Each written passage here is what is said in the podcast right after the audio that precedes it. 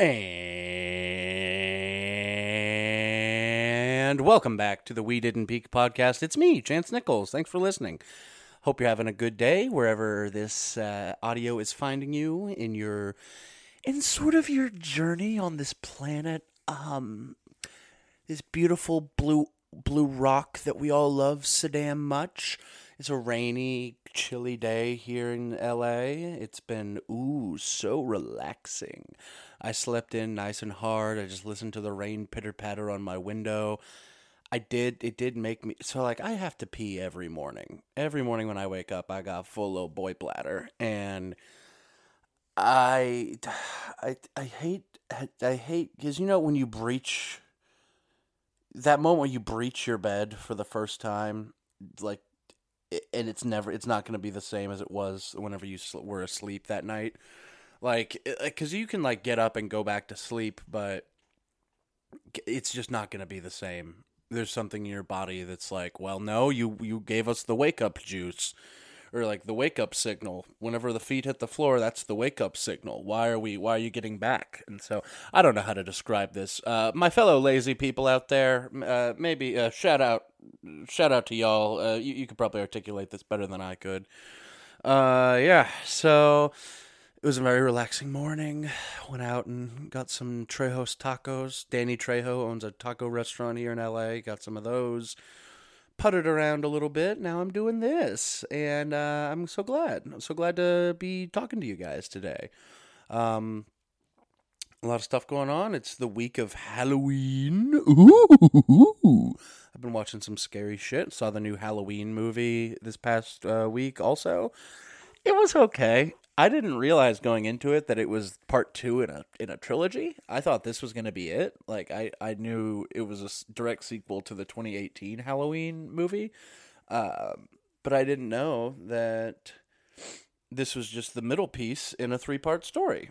And so whenever I saw it, I was a little disappointed in the ending, if I'm honest. But because I thought that was it. I thought, oh, and that's how they end this new version of the story. Cool, whatever. But it wasn't. It wasn't. There's more. We got one more coming next year. I think they filmed it concurrently, so I think it's, you know, going to be ready to roll. Michael Myers, spooky dude, scary dude, bad boy. Go see it. this is this podcast is brought to you by Halloween, John Carpenter's Halloween, in theaters now. Halloween Kills, weird title, weird title. Anyway, uh, what else? I did a show, so I did this like there's like this costume party where I, I that I performed uh, upon this past weekend, and it was out in the suburbs here in LA. And uh, when I got there, I did it with my friend Bailey. Shout out Bailey Norton. And uh, we get out there for this show, and the party it's like a backyard pool party set up with a band now the it's the setup for the band is awesome because it's just going to be people sort of milling around, having like an out like a backyard party around a pool. For comedy, it wasn't the best. Uh, didn't didn't didn't really spark much joy at the beginning because uh, comedy shows you kind of need to be able to sit down. Uh, the more intimate, the better. The closer people are, the more likely they are to laugh. All that shit. Uh, so we were a little nervous, but then the show started and it was great. It was a very fun time. But this guy oh my god, this guy! I could like from the moment I met this dude, I could tell he was. I was just gonna be so fucking annoyed.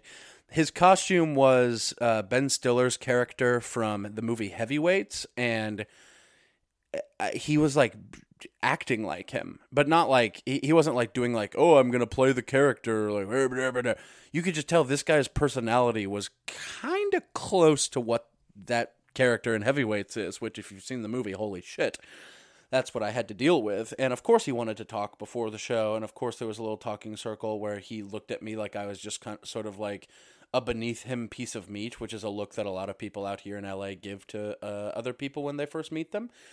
And he just had a really off putting vibe, off putting personality. You could tell he was kind of like an, an unfunny handsome guy that liked to try to like get over on people with little little wisecracks here and there like oh, i'm a little stinker. Uh, oh and do you think that's cool? Oh yeah bro cool good. Like like just one of those guys like just one of these people where you just like kind of walk away going i don't know about him. But the show i'm doing my set and it's going i am crushing by the way. Uh, crushing it. And I'm doing the set, and there was this Chihuahua, this little dog, this little Chihuahua dog running around the party all night. It was like the owner of the house's dog. Dog was a sw- just a sweetie pie. Like came up to me, was like like uh, let let me pet her. Like she was, she was a very sweet little Chihuahua, which most Chihuahuas aren't. And when I tell you, this guy walked the the guy, the Ben Stiller costume guy, walked past the dog while I was performing. He like walked by, past the dog's path to go do something in the yard. The dog flipped the fuck out, started barking and growling, sprinted at the guy, and I think like nipped him, like nipped him on the leg or something. It was a tiny chihuahua, like a little, little itty bitty chihuahua, like nipped at him. The guy reacted as if he had just stepped on a bear trap covered in honey and tetanus. Like, it was such an overreaction. And then he kept, like, making a big deal of it. And I was like, and so I, of course, had to stop the set and address it. And I was like, we all met this dog at this party, right? Like, that is a sweetheart of a dog. You're a bad guy. Like, you have to, like, there's something wrong with your soul, man. And we just, I just sort of started eh, eh, talking to him like that. And uh, afterwards, many people came up to me and were like, thank you for um, saying that about him because we also don't like him. So yeah, I met an unlikable guy at a party, and uh, he did unlikable stuff. Story of my life. That's fun. Um, we got a great episode for you today. I'm excited for y'all to hear it. Chiefs suck though. Kansas City football Chiefs suck. I'm sure we got some questions, comments, and concerns about that shit. Chiefs bad football team. Terrible football team. Don't know what's going on with that football team. Um, yeah, man. Doing a lot of shows doing a lot of shows lately. Uh, very exciting, very fun stuff. Hopefully, some fun stuff on the horizon for everyone to enjoy. Uh, this weekend is Halloween. In fact, it is in fact Halloween. I don't know what I'm gonna be. I always wait till the last second to figure out what my costume is. I've got this like tracksuit, like this like Italian wise guy tracksuit, but also t- too many people unironically wear this exact outfit, so I don't know if it's gonna come off as a costume or whatnot. Um. So yeah, we'll figure it out. We'll figure something out, won't we? okay, let's do some questions, comments, and concerns, and then get into this mother effing episode because it's a damn treat. Let me tell you. Uh huh. Because I also don't want to talk about the Chiefs that much, but I'm sure I'm gonna have to. Here we go.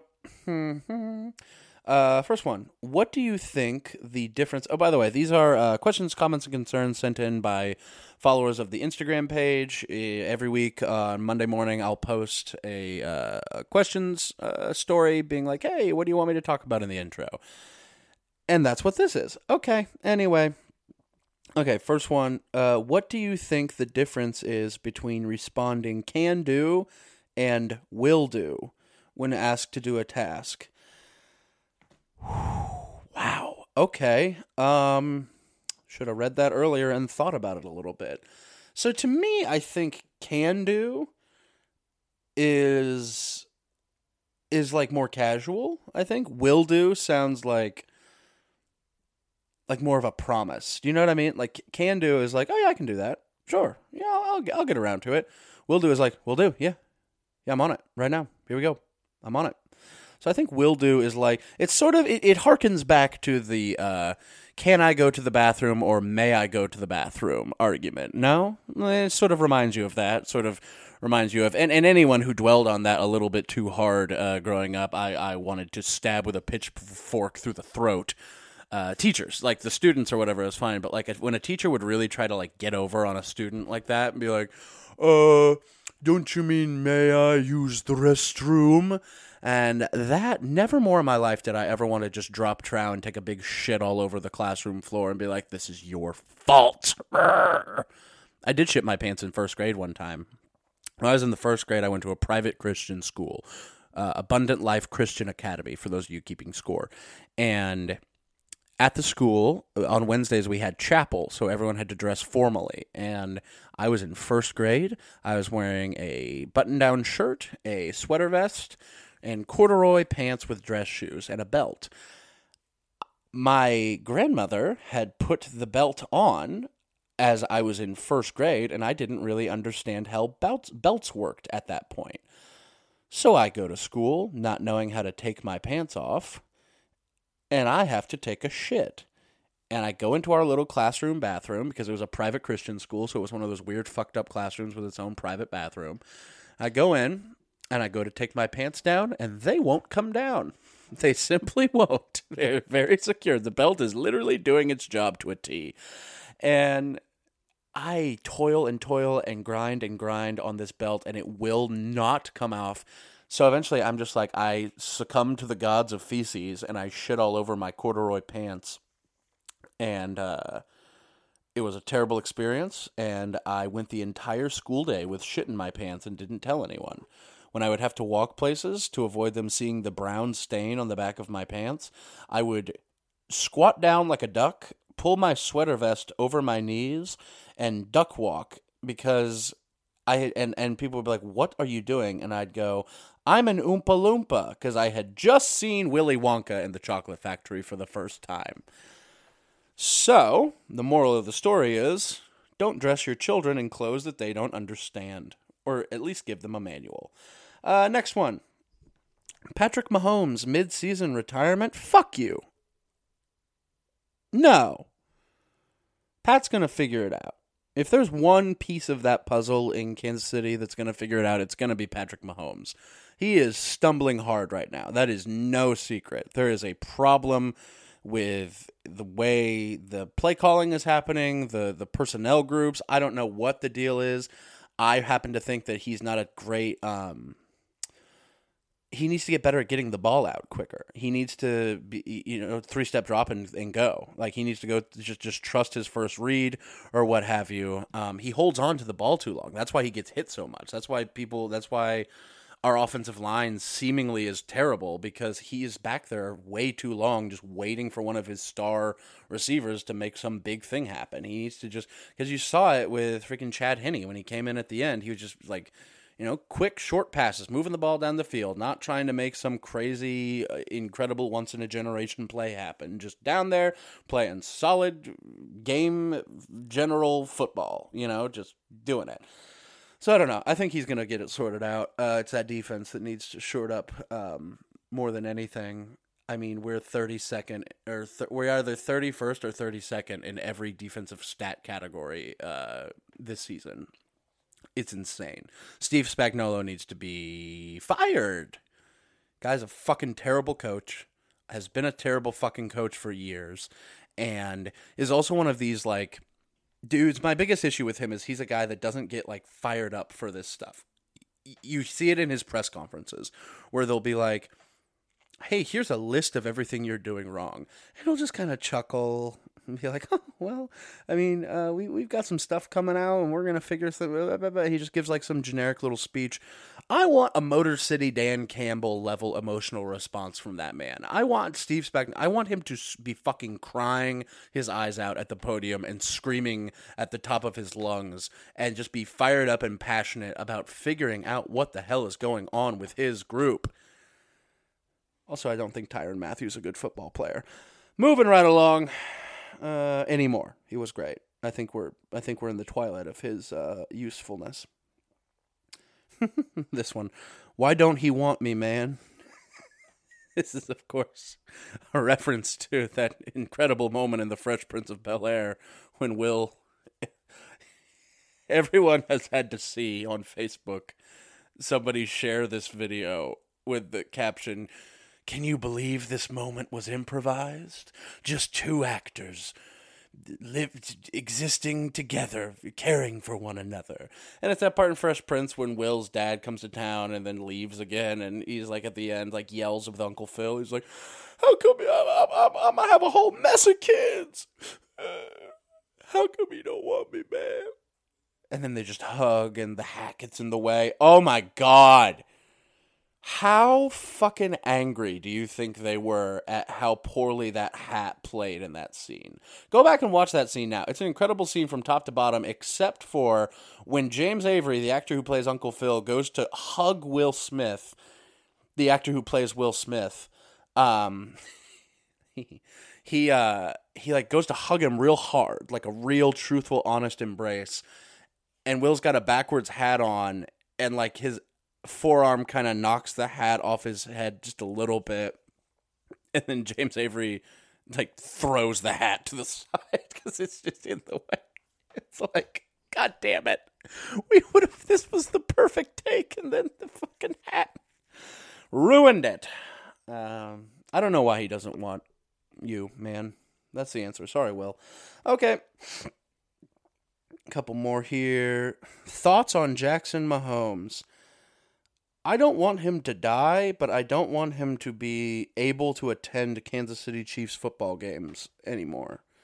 Do you know what I mean? Like, I don't want anything bad to happen to him, but I want something maybe legally, something pretty serious legally to happen to him that gets him banned from NFL games. You know what I mean? Like I I hope he eh, something happens where he behaves poorly because I'm sure he is just a just a, a, awesome dude to be around. Seems like a really cool, nice, humble boy. Uh, I hope he he behaves badly enough at one of these games to where the NFL has to be like, Jackson, nope, you're done. You're you're more hurt than harm. Get out of here. God, I'd be so fucking embarrassed if that kid was my brother. Just a fucking loser.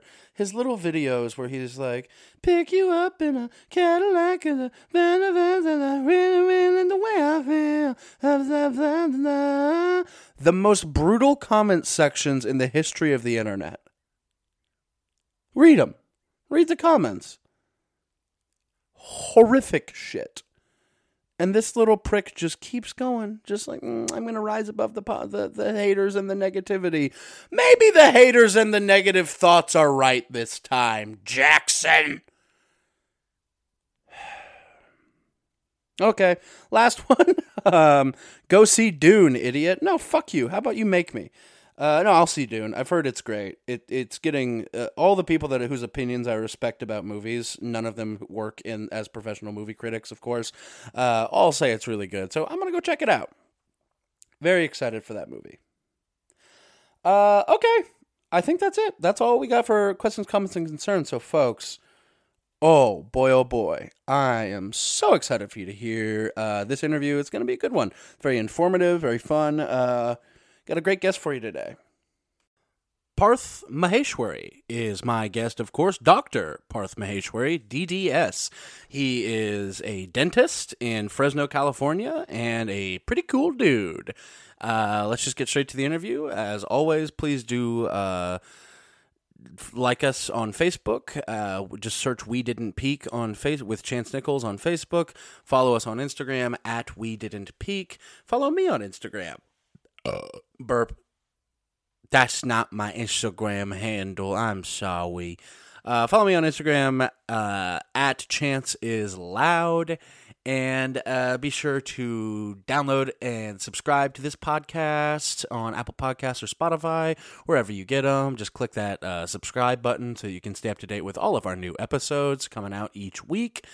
And yeah, give us a five star rating on Apple Podcasts. That would mean so much. Just click that little five star button. Why not? Maybe leave a nice comment too. Who who gives a fuck? Okay.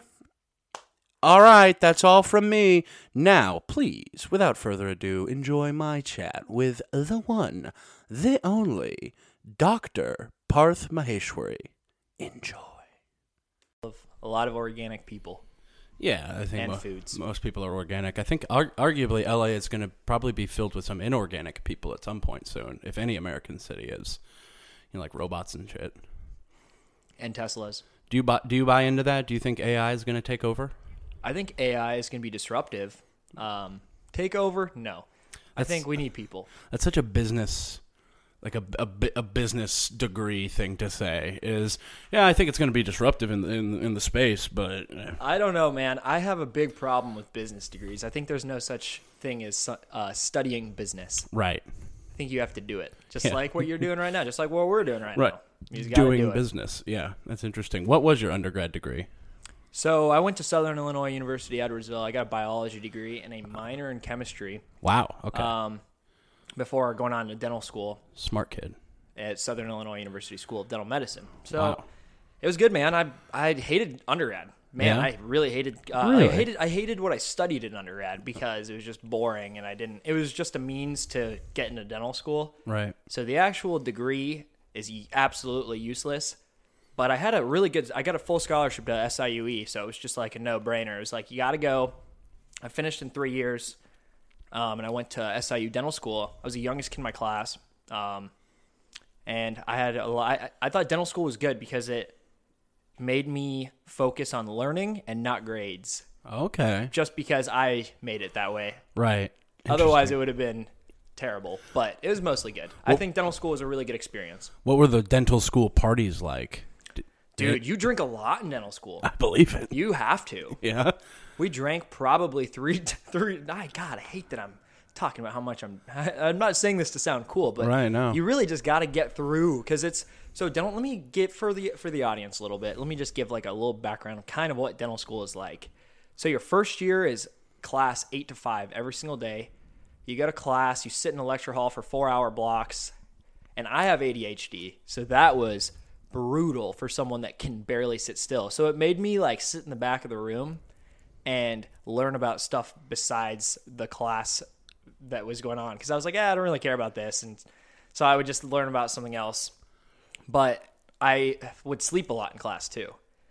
I was pretty bad about that. One time, I got kicked awake by a teacher, Oh, good. and um, yeah, man. that sounds like Illinois. So yeah, Yeah. right. A teacher literally came by and like kicked my leg to like wake me up.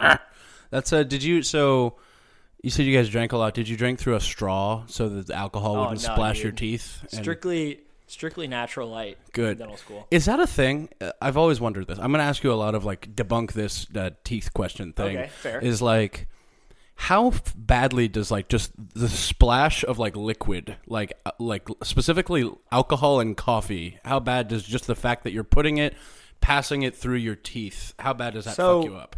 really the thing with liquids is you want to like uh, I drink coffee every day. I drink black coffee every day. Same. Good. Yeah, man. I know we Good both man. we both drink black coffee Yeah. uh, because we've been hardened. Life has hardened us and made us drink black coffee. Yeah, yeah. But um, the acidity is what you're worried about, right? Mm-hmm. And then coffee has staining characteristics, which can be removed. Stains are no big deal. You can get those removed. But Yeah. the acidity is so. The thing is, if you're going to drink your coffee, it's better to drink it quickly and let your so your saliva has ways that it remineralizes your mouth. Hmm. So so really, it's like a pH balance. You're trying to keep your your mouth at a at a balance that's not like because the coffee's destroying some of your enamel. Right. And if you allow your mouth to remineralize, you're fine. Huh. So don't sip coffee all day, guys. Just Yeah. drink the Just coffee. chug that fucker. Yeah. That's uh my my enamel is fucked because I was a nail biter my entire life and now like for the past 2 years probably anytime I've like instinctively gone to like bite a nail when I'm nervous or whatever, I straight up my teeth won't slice through like the thickness of my nails anymore. I'm like, "Oh, That'll probably be something I gotta look into at one point. I also have, I'm getting all my fucked up teeth things out of the way. My dentist has said, you, because I've like, the, every time I go into the dentist, I'm like expecting this big like ass chewing because I think I'm bad at it. But he's like, your teeth are fine, they're just a little crooked. Like they're like that's really the pro- like my teeth aren't like super fucked up. They're just a little crooked. Um, but one thing that I have, I don't know if you've ever noticed this before or if you can see it from across the table. You ever seen this bad boy? Chance, I noticed that within the first five seconds of meeting you. Uh huh. Oh yeah, Good. I noticed that. Do you know what that came from? No, I had no when idea. so what I for the for those of you that not watching the non-existent video version of this podcast, I have a tooth that is like in the back row, like he it got knocked backwards and is dented like It's like completely my- at the roof of your mouth. It's Yes. like it's absolutely not where the other teeth are. yeah and it's, it's, not growing where it should be. it's growing out of the roof of my mouth It's coming behind out. all my other top teeth. Yeah. What happened was I lost that baby tooth when I was a kid. And while this permanent tooth was growing in, I was playing indoor hockey at a church lock-in, and I was like a kid, a little kid, and like a middle schooler with muscle. Shoulder checked me into a fucking wall and knocked me Oh, no, unconscious, man. and it just just like dented the tooth backwards, and my mouth was bleeding, and uh, yeah, last time I went to the dentist, I was like, "Can you just remove this?" Or this was like two or three trips ago. I was like, "Can you just take it out?" And the dentist was like, I mean, it's a healthy tooth, and it's you know cosmetically, it's kind of out of the way. Like it, if it was sticking out the other way, maybe. But do you really want me to? Like it, it would just like cost you money. Basically, it's not doing any harm. And I was like. I guess I'll keep it. Fuck it. It's a good tongue scratcher. You know? so yeah, Well, yeah, I, I guess um, everyone, you know, I would say most people are really anxious about the dentist. yes, Um, big I mean, dude, I don't blame you. We got you upside down.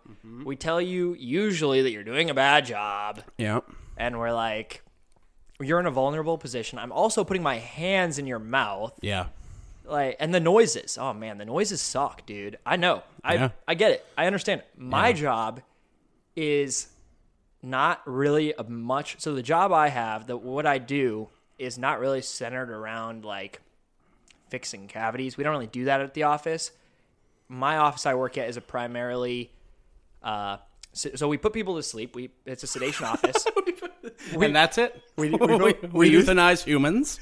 It's a service we do. We do IV sedation because people have anxiety and don't like the dentist. Yeah. And we do um, a lot of like high end aesthetic work where we're doing like your front six teeth, like, you know, veneers, stuff like that. Yeah. Or we're doing dental implants, which really my boss says, you know, we're not really in the teeth business. We're just, we want to make people smile. Mm. So we give people, we actually restore, most of my patients are like from the age of like 50 and 80. Uh-huh. And we are giving them teeth that they don't have.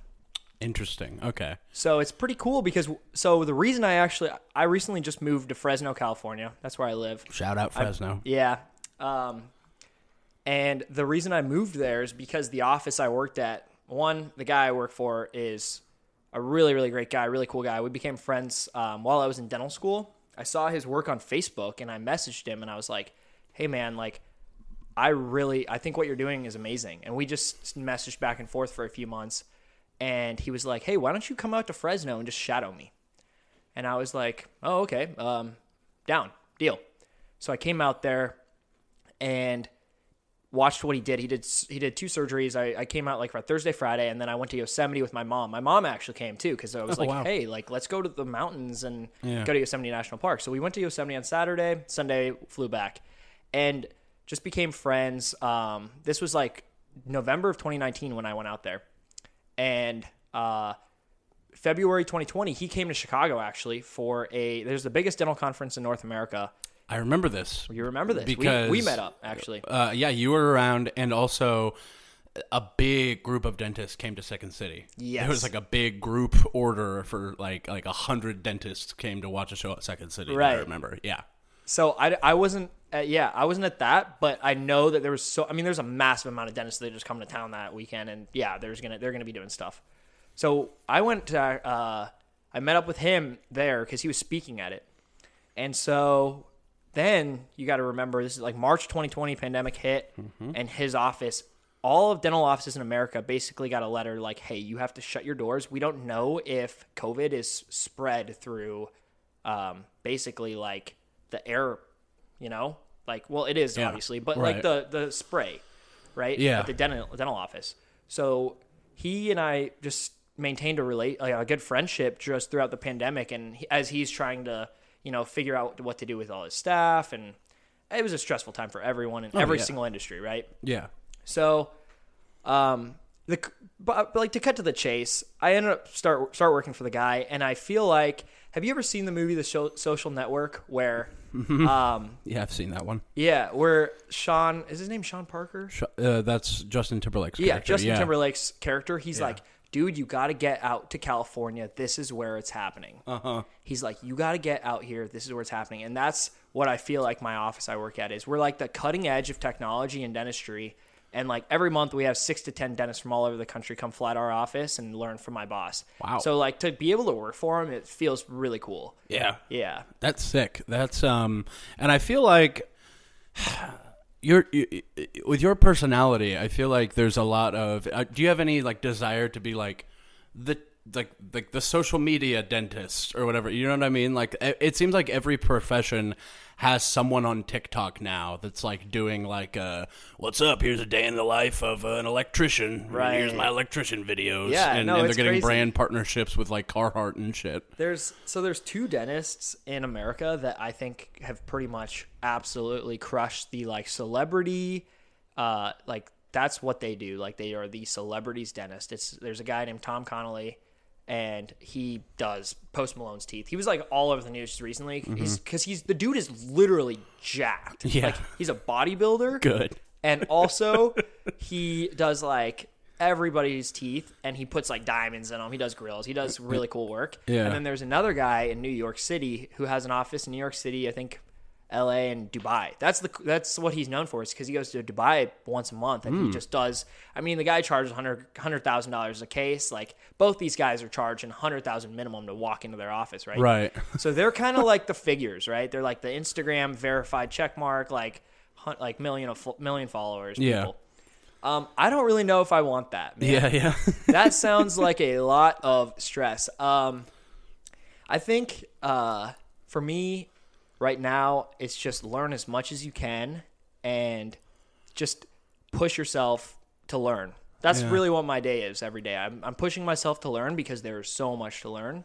And I love the patient interaction. I love working. The people I work with are awesome. But yeah, it's a cool, it's a very rewarding profession. I've, I've, I'm lucky to be in it. All right. Look at that. Have you did you so back to me. Um my teeth. Have you noticed that they're really sharp? Is that something that you've picked up on at all? Like I got really sharp teeth. No, Like man. fangs. I didn't like notice like that. pointy. I don't think. Okay, yeah. Now I. Oh Uh-huh. yeah. Oh man. Yeah. You know, I've, I've had a patient ask me if I would sharpen their teeth. once. That's scary. that was really scary. I was like, "You are probably a sociopath." right.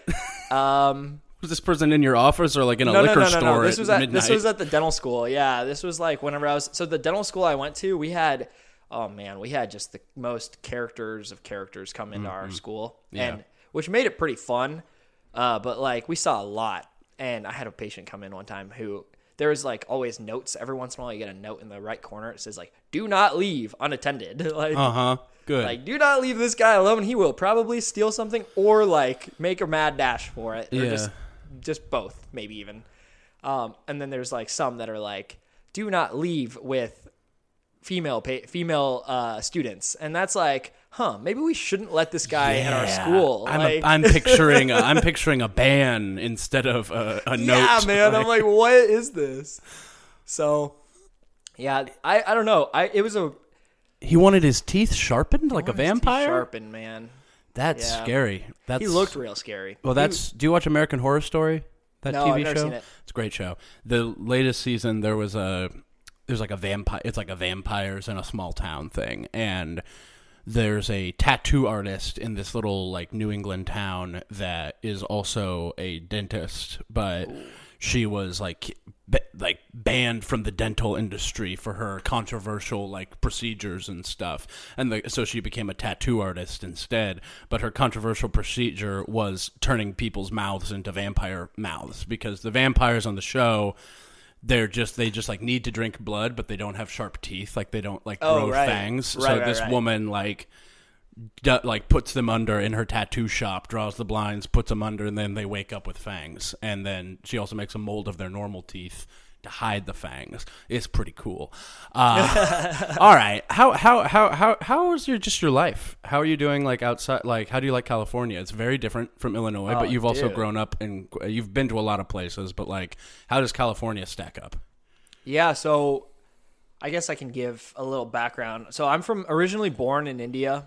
Um, I was born in India, and when I was 30 days old, my parents actually had been living in Nairobi, Kenya, in East Africa. And uh, during my mom's pregnancy, it's pretty traditional in an Indian family to like the the um, woman while she's pregnant, she'll go to her parents' house during her first pregnancy, mm-hmm. um, basically to be pampered. Honestly, Wow, and so uh, Dad don't have to do a thing. you don't have to do a wanna- goddamn thing. I want to move to India. yeah, right. Become a woman and move to India and get pregnant. That's right. So, um, she, so I was actually, I guess, conceived in Africa. Um, Wow, that's cool. yeah. So then, uh, went to India, was born 30 days later, went back to Africa, and lived there for two years. So, from what I've heard, it was like my parents uh, lived in Africa for about six years, and they, I mean, the weather is amazing in Kenya. Um, it's like 55 to 70 all year round. Safaris, uh, just the best wildlife in the world. Yeah. And also, they the way they talked about it is that if you have some money in Africa, you live like a king. Like chauffeur, gardener. I had a nanny. I had a cook. Everything. Wow. You really live. Yeah. Right? Um, but my dad actually, funny story. The reason we moved from Africa is because uh, my dad was robbed. He was he was so my dad is in the grain industry. He makes flour in the ag- agriculture industry. Okay, which brought us to Illinois eventually. But Yeah. he uh, was running a big flour mill in Africa. Like I think he had like 500 people under him, and he was sitting in his office one day. And the way it works in Africa, there's no real banking infra. Or at the time in the 90s, there was no real banking infrastructure. Uh-huh. If you had money, you had to have it like in a safe, right? You don't trust the bank because there's no, like, you can't trust the bank. Right. Yeah. So the owner of his, of the flour mill was like a super wealthy guy, had like a Bentley and stuff like that, and he had a lot of uh, cash on site at the flour mill, and so uh, the the safe was in my dad's office, like a massive safe, like bank vault safe, right? And so my dad said that twelve armed Kenyans walked into his office one day with AK 47s and they knew they had basically paid off his security. They knew exactly what they were doing, and they were like, "All right, Mr. Sunil, my dad's name's Sunil. Mr. Sunil, we know like what your panic button is. Don't touch it. We just want you to get up and oh get the money and give it to us." So my dad said he's like my dad's my dad is a big guy. He's six four. He's like a commanding presence in a room. Yeah. But when 12 armed Kenyans walk in with AK-47s, that disappears, right? You turn real. You get real agreeable real quick. He's just yeah. You don't have much negotiation. So he's like, all right, um, here you guys go. My family and I are going to be moving from Africa because I don't want my like two year old son to be growing up in this country, right? So we moved to Winnipeg, Canada. So we went from like some of the best weather in the world to Canada. Winnipeg. Winnip- and and like there was feet of snow when we moved to uh, Winnipeg, and um, lived in Winnipeg for a couple of years. Um, so that was like cool to like be a kid and like play in the snow, and then we moved to Toronto. So Yeah. I lived in Toronto till I was in first grade. Moved to Effingham, Illinois, town of twenty thousand. Yeah. Um, It's a bit of a difference. Oh, yeah, man. Not many Kenyans in in Illinois. Yeah. So, I I mean, and no, and no one from Toronto, and no Indian Right. people in Effingham, Illinois. I mean, Yeah. So let me paint a picture of Effingham, Illinois. It's uh in the middle. It's like central southern Illinois. Um, primarily, there's a lot of business in Effingham, but I mean, it's primarily an agriculture area, right? Yeah. My dad's in the grain. My dad's in the ag business. That's what brought us there. It's 99% white and Catholic. Yep. So when you show up, you're you have to be adaptable, man. That's what I learned. And I remember I had some teachers in high school that were like, "Hey, man, like we just got to tell you that we have not like we've had like Indian students before, right? But like we just have to tell you, you're really you've been just we've never seen someone adapt to their environment so well and thrive in it like you Wow. have." Which was like a cool thing to hear when you're like a 17-year-old kid and you're like just trying to make cuz you know how high schoolers are. We just try to be cool and fit in and I totally was a victim of that. Um for sure. And often mean to anything different. Oh yeah. So that's why adapting is even like because to some people, I'm sure hearing that are like, "Oh, what a tragedy! You weren't able to be your your full cultural, authentic self, and it must be so stifling." I'm sure part of it was, but also it's like, have you been to high school? I want to wear exactly what everybody else is wearing. Like, what the fuck are you talking about? Like, I'm just trying to survive here. Right. Nobody's actually themselves until college and later years, Yep. right? I've re- So- I've really noticed that a lot, and it's like it's mo- mostly cool to see. Sometimes you're like, "Oh God, the person you're you actually are is a nightmare." But you know, we won't get into those people. No, but it's true. You have to you just you kind of get through and you just try to be cool like everyone else and then when you get to college, you start you're like, "Oh, there's so many people that actually care about what the same things I care about." And like you find people that have actual interests that you share. And then you really start like your you find your niches and it's so cool. I I remember when I first got to college, I was like, wow, this is just like, just it's so fun to like. I, okay, so I met my best friend um, in college, like our second. So my two best friends in college, I met one of them the second day of college, and the other one like the Monday. Like I moved into college on a Thursday, met him on Monday, and we had like play, both played tennis in high school. Like grew up. He was actually on the SIU tennis team. We both ended up being roommates throughout college, throughout dental school. Both these mm-hmm. friends, and we were in the same fraternity in college, and like it was just so cool to have guys that you could become so close with, and had so many like like minds, like shared the same values. It was it was good. It was a lot of fun. Yeah, that's cool. That's so. I'm gonna backtrack a little bit away from college. So uh, when you were born and like growing up as basically like around elementary school age, like you know when you were still a little bit in Africa, a little bit Canada, places like that. Um, what were you like? Like were you um, like I don't even have a frame of reference for like the social order in these places. Uh, but like, were you like a sports kid? Were you like super outgoing? Were you kind of a nerd? Like, what what was your sort of uh, like? How would you cast yourself in a movie? Oh, okay. Um, so I'm an only child, uh, which means like it's kind of funny. Most only children I've talked to have they they they become good at hanging out with other kids, but it's because we like don't have siblings. So we have to make these friend groups. So I would say I was pretty social. Um, I was pretty good at school because I was an Indian kid, like most Indian kids were decent at school.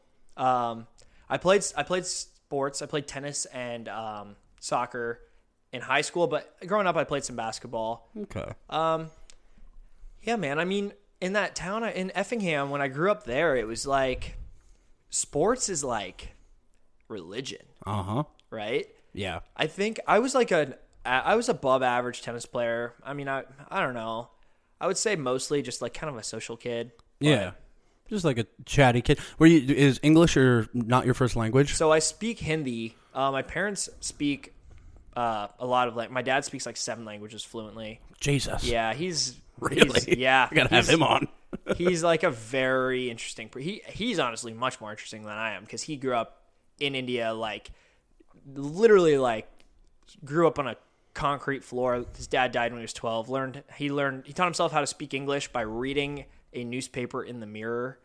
Like the guy is just incredible. What what, That's an incredible crazy. story. Yeah. Wow. And I mean now he's like just he's a he's a successful guy. He super charismatic guy.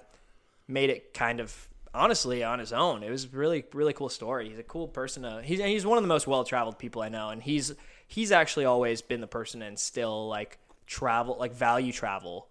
Um and something he's taught me is you you really need to per- have perspective in life. Uh, perspective is sort of like a superpower. I know like people say, "Oh, blah blah blah is a superpower," but in my opinion, I think just learning how other people view the world, oh man, and putting yourself in other people's shoes, it can give you uh, just such a it's just like such an insight, right? So that's my favorite thing about travel is you go somewhere and you learn about the culture, the food, the people, how they view the world. Yeah. It, it bring you can bring stuff back with you to your daily life. It's really cool. See, that's what I love. Perspective is really important to me as well because especially during hard times like like the like 2020, it just oh, I always feel like people lack so much perspective for bad shit because there's like this popular narrative right now where it's like our society's never been worse. We're at this horrible place. We're the we're this this is disgraceful. Blah blah blah. And it's like, I know I have met people in my life that have known slaves. You know what I mean? Right, Like exactly. like my great grandma when she was a kid, she probably was around people who at one point were slaves.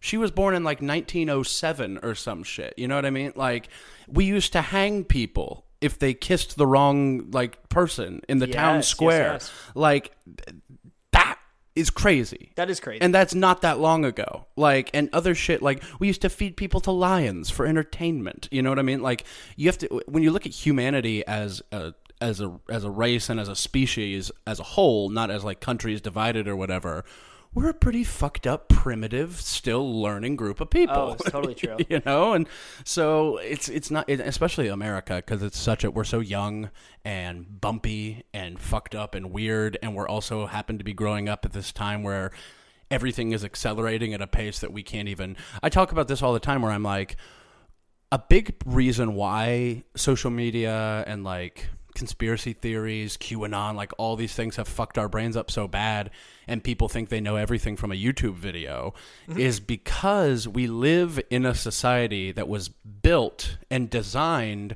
by people who built it with the idea that not every human being knows everything or has access to the knowledge to know everything. And they didn't realize just a couple decades later something called the internet would come around, and now we all have supercomputers in our pocket. Like, not everybody knows everything, but we have access to all known knowledge at all times. Yeah. And that's something that the founding fathers did not foresee coming. you know what I mean? So, perspective, travel, especially those places like I watched. There's this great Apple uh, Plus series called uh, it's with Ewan McGregor and his friend. Uh, they've it's they've done like three of them. The first one's called like The Long Way Around or whatever, and it's where Ewan McGregor and his friend ride motorbikes from Scotland to L.A. or to New York, going Through Canada? No, they go. Uh, oh God, going east. So they drive from Europe Whoa. through Europe, through Russia, through like Asia, get on boats, and then go to Alaska, and then dri- so it's like this world travel tour thing. And then they did one How amazing. called like the long way down where they started at the top of Scotland and rode all the way down to the bottom tip of South Africa and the African episodes were so crazy because it's sort of like what you were saying it's like they had these like fixers with them with it were these men where they they were like African guys who knew the region and they were like okay, we're going to have to go through a police checkpoint here. Be sure to have cash to just pay the police to not fuck with you. That's a real thing, man. yeah. I've had to do that before. That's I've had to just pay police off, and they just kind of look the other way, and you just keep driving. Yep. Yeah, things like had to do that. that. They talk about how like like they visited this school that you know we we've got a school shooting problem here in America, but they're they like we visited this school where it's like. Oh yeah, all of our students get killed like once every 2 years basically. Like the walls are filled with bullet holes still, but it's the only building we can do school in, but you know the warlords will come down from the hills and try to take the boys and the boys will resist and they end up just killing the whole class and then leaving.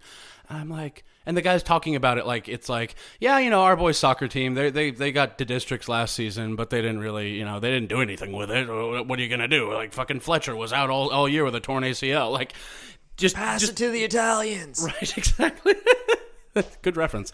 Um, but yeah, just the world's a big scary place. It is, man, and I think zooming out is really important. It Mm-hmm. keeps clarity in times of, um, like you said, stress. Yeah, So when we have these moments, it's really just zoom out, put a new set of lenses on, and look at it from a little different angle, and you have you'll find that you'll gain a lot of value from that. yeah. Toss a new set of dentures in, more likely. Oh like my gosh! Uh, so you get to Effingham after being this this well traveled boy. Did you immediately like? I know you're you you're you've been friends with Avery forever, and Yeah. he is obviously just like a little ball of acceptance and light. Uh, did you have a rough time at first, like just like breaking into friend groups? Because so I was in first grade. Yeah, yeah. Um, honestly, not really. I remember I actually am still uh, in contact with like the first friend I ever made in America. wow, Yeah, his name's Leighton Lark. Uh, he he grew Shout up with out. Avery and I. Shout out to Leighton Lark.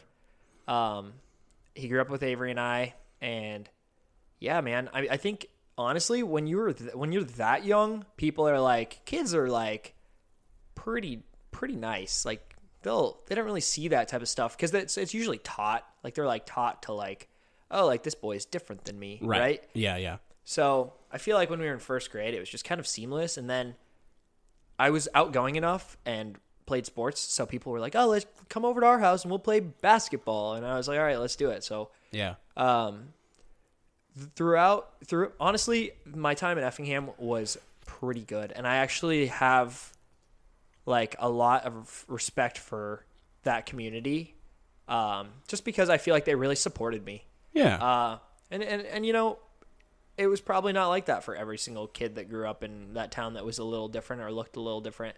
So I, I am thankful for that. I feel like I had really good people around me, really good mentors around me, and friends. So I mean, Avery and I are still boys. We Yeah. were- When did you meet? so we actually met in like uh, su- summer of second grade. We played base summer baseball together, and then we were in the same third grade class. Oh wow. Mm-hmm. Yeah. So he was he joined in third until- grade. Yeah, so Yeah. he joined in third grade. So his first class, I was in his first uh, class. Wow, and he really? was he was the weird kid. Of course. Yeah. you mean to tell me he was, He was the different one. Did he go by Will back then?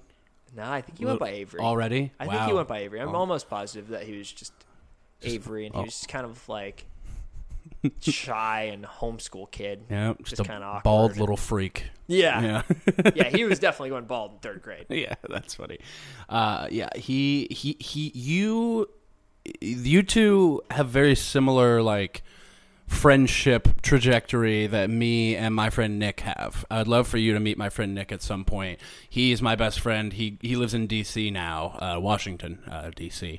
And um, he he and I have been friends since second grade. Uh, we we met in second grade when I transferred to Nixa from my private Christian school that I was going to, and uh, his family or he so he's Filipino, and they they were the only Filipinos in Nixa, but there's like a pretty not a large but like a decent filipino community in our area so they would have these parties all the time Oh man, And Filipino people party. they, They party. love to, they go hard with a whole pig Oh yeah, literally.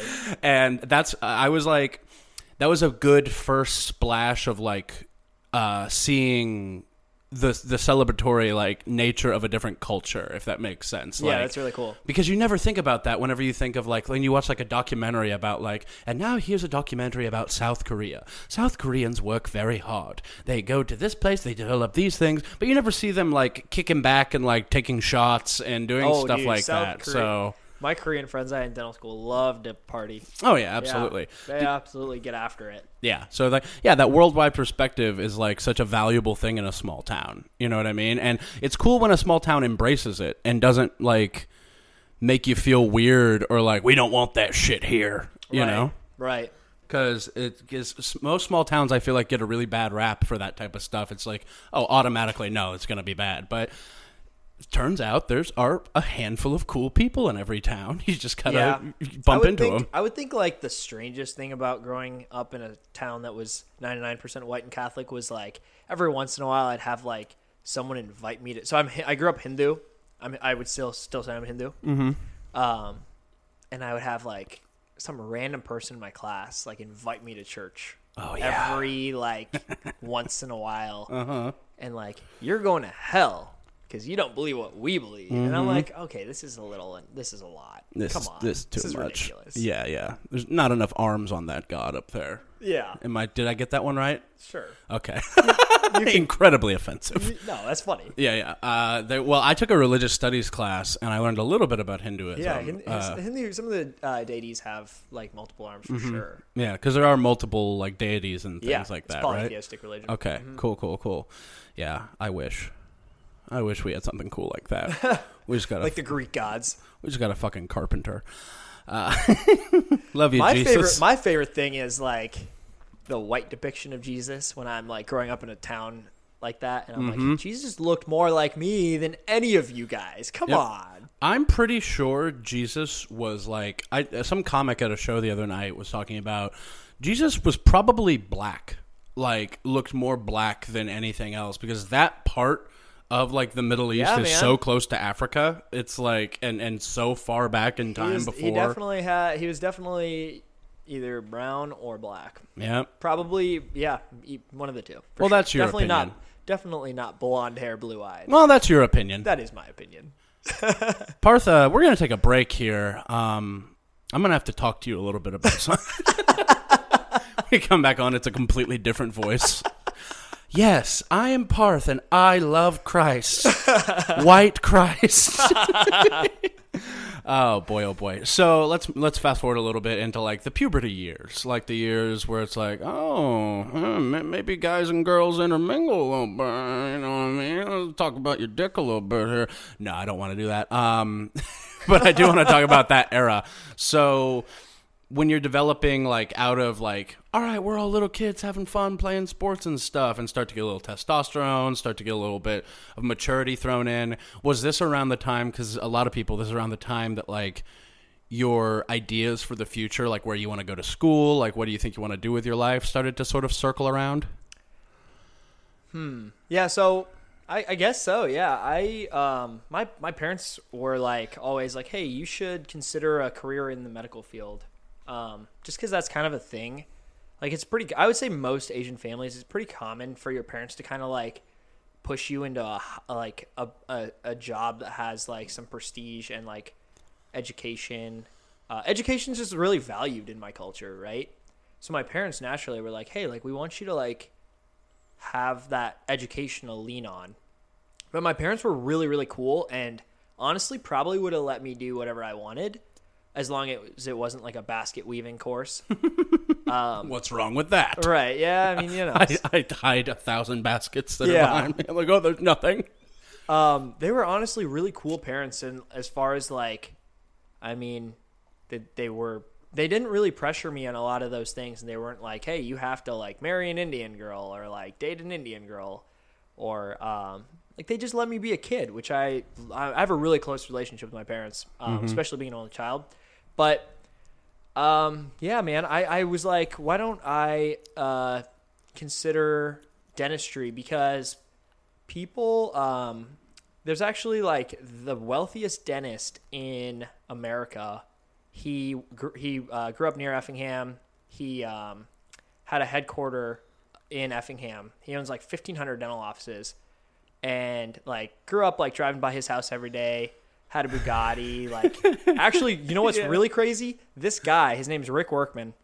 He just and he works man Rick Workman does. I mean, he just owns fifteen hundred dental offices, Right. but he actually just last Tuesday flew into Fresno to meet my boss. He wanted to meet my boss. shit. Yeah, and in a, in his new private jet he just bought. He just bought a thirty million dollar private jet. Uh-huh. His second private jet. you gotta Uh, yeah. did you And talk to him I I didn't I didn't see him this time, but he was like he knows who I am and he Mm-hmm. was and he knows that I work for my boss and he was like, "Yeah, man, um like that's really cool that this this kid works for you." And my boss was like, "Yeah, we went on his jet. It still had the new jet smell."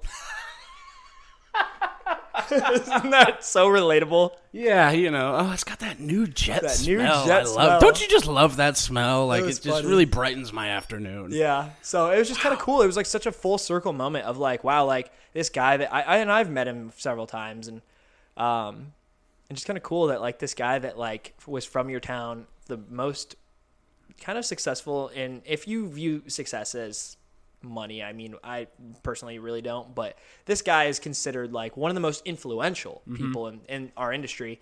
He just came and flew in to meet my boss. I just thought it was a really cool full, full circle moment. And I'm Yeah. like, wow, like I know I'm at the right office because this guy that the guy that I work for is so cool and just a great Yeah. guy, and it was just neat.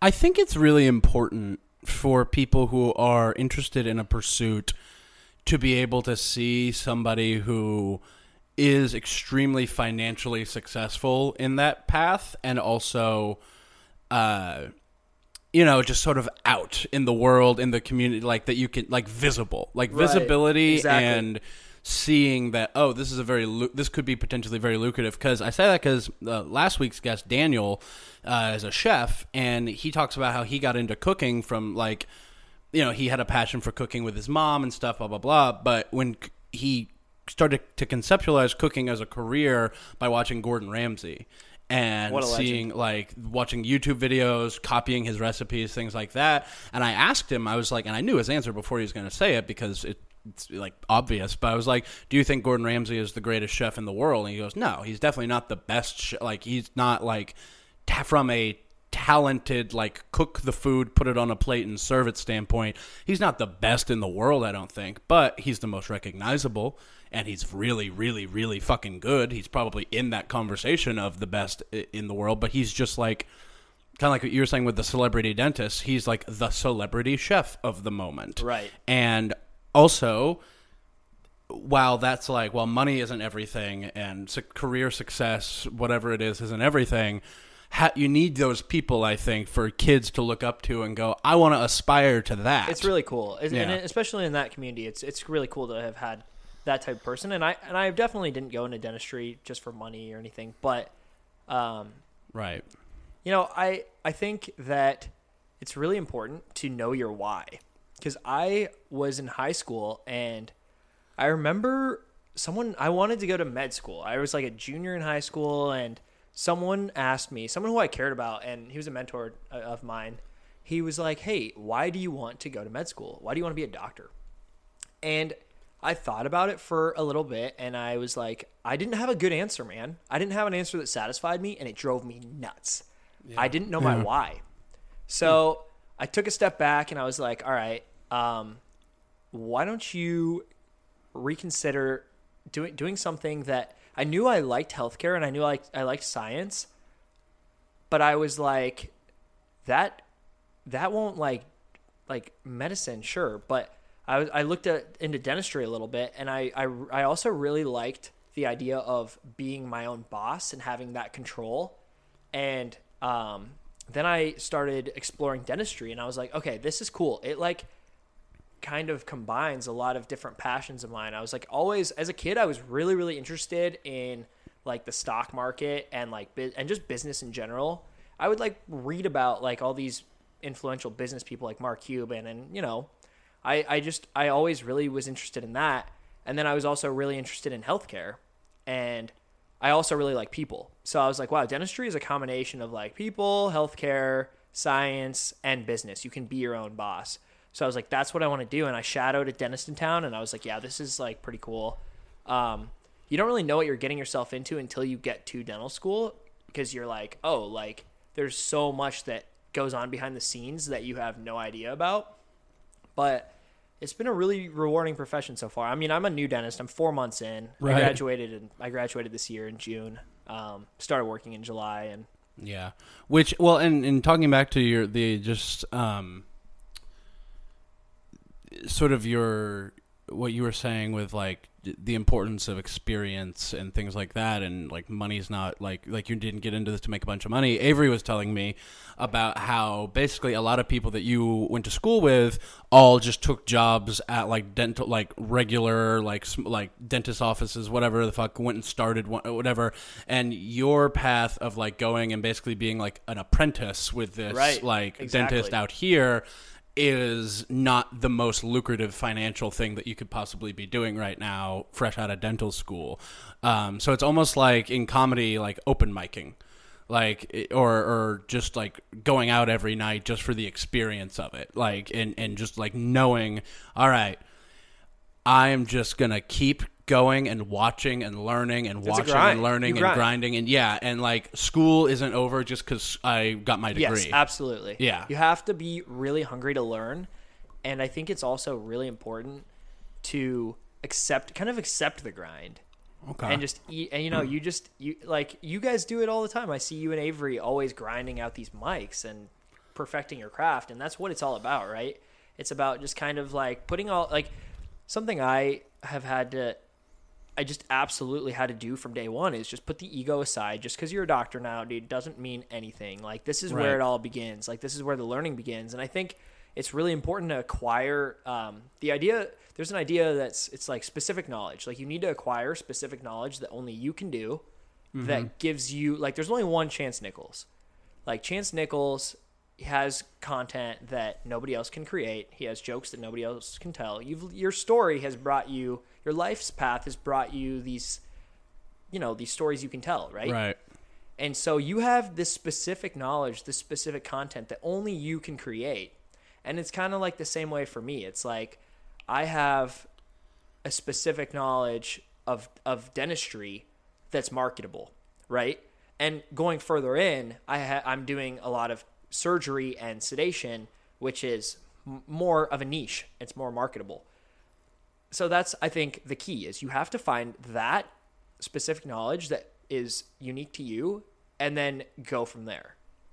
And that's where like you have like you do these things and money just happens in in my in my Right. profession like I, fame is not really a byproduct in yours it absolutely is Yeah. fame and money both in yours. Mine is is very lucrative. Yeah. Like I'm I'm a right now I I tell myself you are acquiring seven figure specific knowledge, so just eat that up. Yeah, yeah. And I mean, I still I I mean, yeah, apprenticeship is very important And I think any profession. I think if you can learn from people that have already made these mistakes, why not do it? Like I get to learn from some of the best surgeons in the world, some of the best dentists in the world, and it's like, wow, dude, I'm a kid. I'm a kid in a candy store every single day. It's fun. Goddamn. Yeah. That oh, uh, student mentality, always always looking to keep learning, keep growing. Are you an anime person by chance? I'm not an anime person. Okay. Um, I do. I don't know. Some people. Oh, I remember I was watching anime the other night, and you made fun of me pretty hard about I it. did. I um I have a some I think this is a debate. I actually really want your opinion on this. I Oh, really I think the show Avatar the Last Airbender is incredible. I don't really consider it anime. I don't know if people do. Do you consider it anime? I don't because it's not Japanese. Right. It's I like thought not that was, like, from Japan. I think it's from. I think people call it like an American anime. Like it's like America trying to do an anime. But Have you seen the show?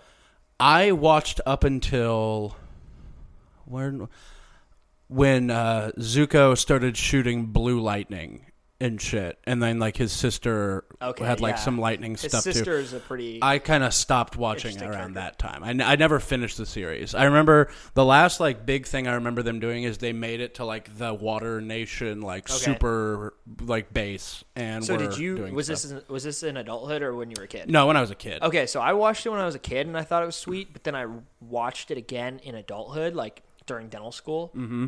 Dude, it's an amazing show. That's what I've heard. I need to rewatch it. the the character arcs, the dialogue, and um, honestly, it's just it's a very entertaining show. Yeah. I highly recommend it. I'm Yeah. I, I don't watch a lot. I kind of I'm actually like pretty like kind of I don't know if I want to say a snob. I don't think I'm a snob, but I'm very selective on the media I kind of take in. I only want to watch like the best shows of everything Sure. um because i i'm just like dude there's so much shit out there like if i'm gonna watch something i want it to be like one of the best like i love christopher nolan's films mm-hmm. i think he's one of the best uh, wow. Okay. How did you, did you like Tenet?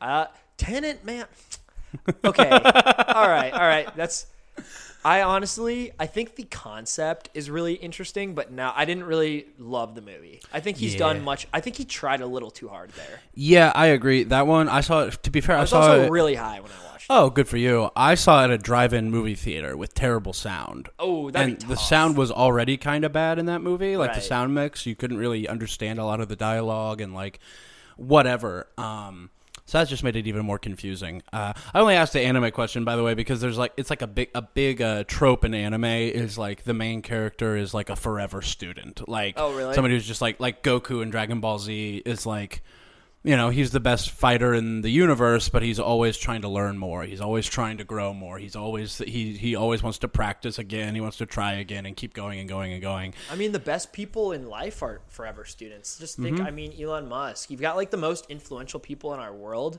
They don't, they're not driven by anything besides just their own curiosity. And I think that's like something that's so fascinating. Like, you've got Warren Buffett getting out of bed still to, to make important decisions for his company. And you got guys like Bill Gates that are still like trying to do influential things, and but he's doing things purely based on pursuit of, of curiosity. And Elon Yeah. Musk, all curiosity, just like he's trying to be the best at anything he touches his, his and or if he doesn't if he doesn't think he can be the best, he will outsource that and be like, okay, He'll hire the best. yeah, like I, I I think that's so interesting about Elon Musk. Uh, he's just like so tenacious at like his pursuit of curiosity. Like if he finds something curious, he just goes all in, and then he just like starts the boring company and makes flamethrowers. Right. It's like what? Like who is this guy?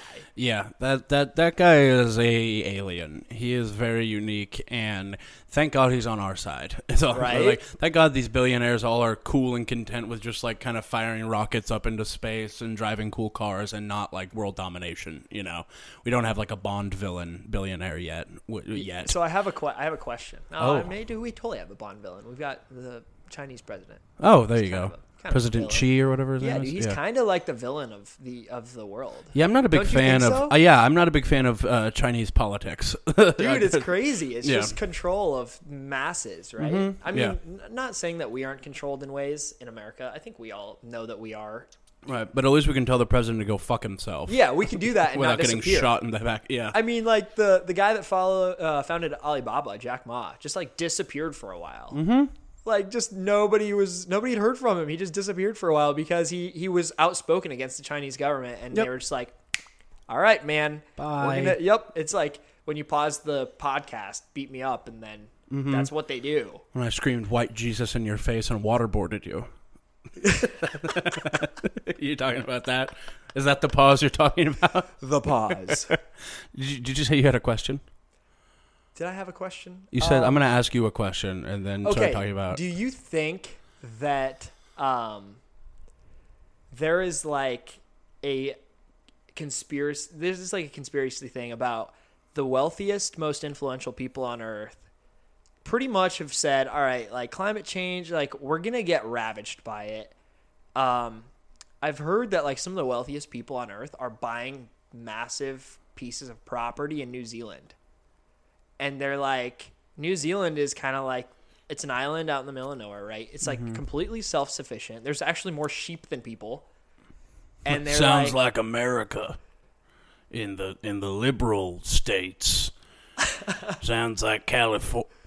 Please continue your question. But have you heard anything about like just these just like this idea of like okay, I don't know. Have you ever seen that thing where it's like the uh, Denver airport conspiracy? Yeah, yeah. It's like the New World Order conspiracy, basically. Is what I'm saying. That, uh, you're saying that? Do I believe that billionaires are buying up like swaths of land to like build their own society in New Zealand once everything goes tits up? Basically, I New Zealand's like the size of a football field, isn't it? Like wouldn't No, pe- wouldn't people massive. notice? New Zealand is so massive. It's like a little boy. It's like a little boy, like the size, like my yard in New Zealand. In my head, that's what I'm picturing. I'm imagining you can see from one side of the island to the other. Are you being serious? yeah, I'm dumb.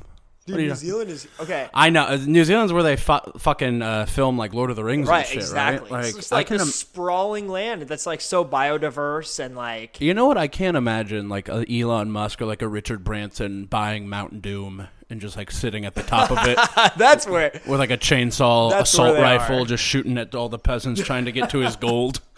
Um, yeah, I mean, I think there are some certain, certainly some, uh, some protections and some, um, some tactics that the that the uber rich are probably keeping on the back burner just in case things do go crazy.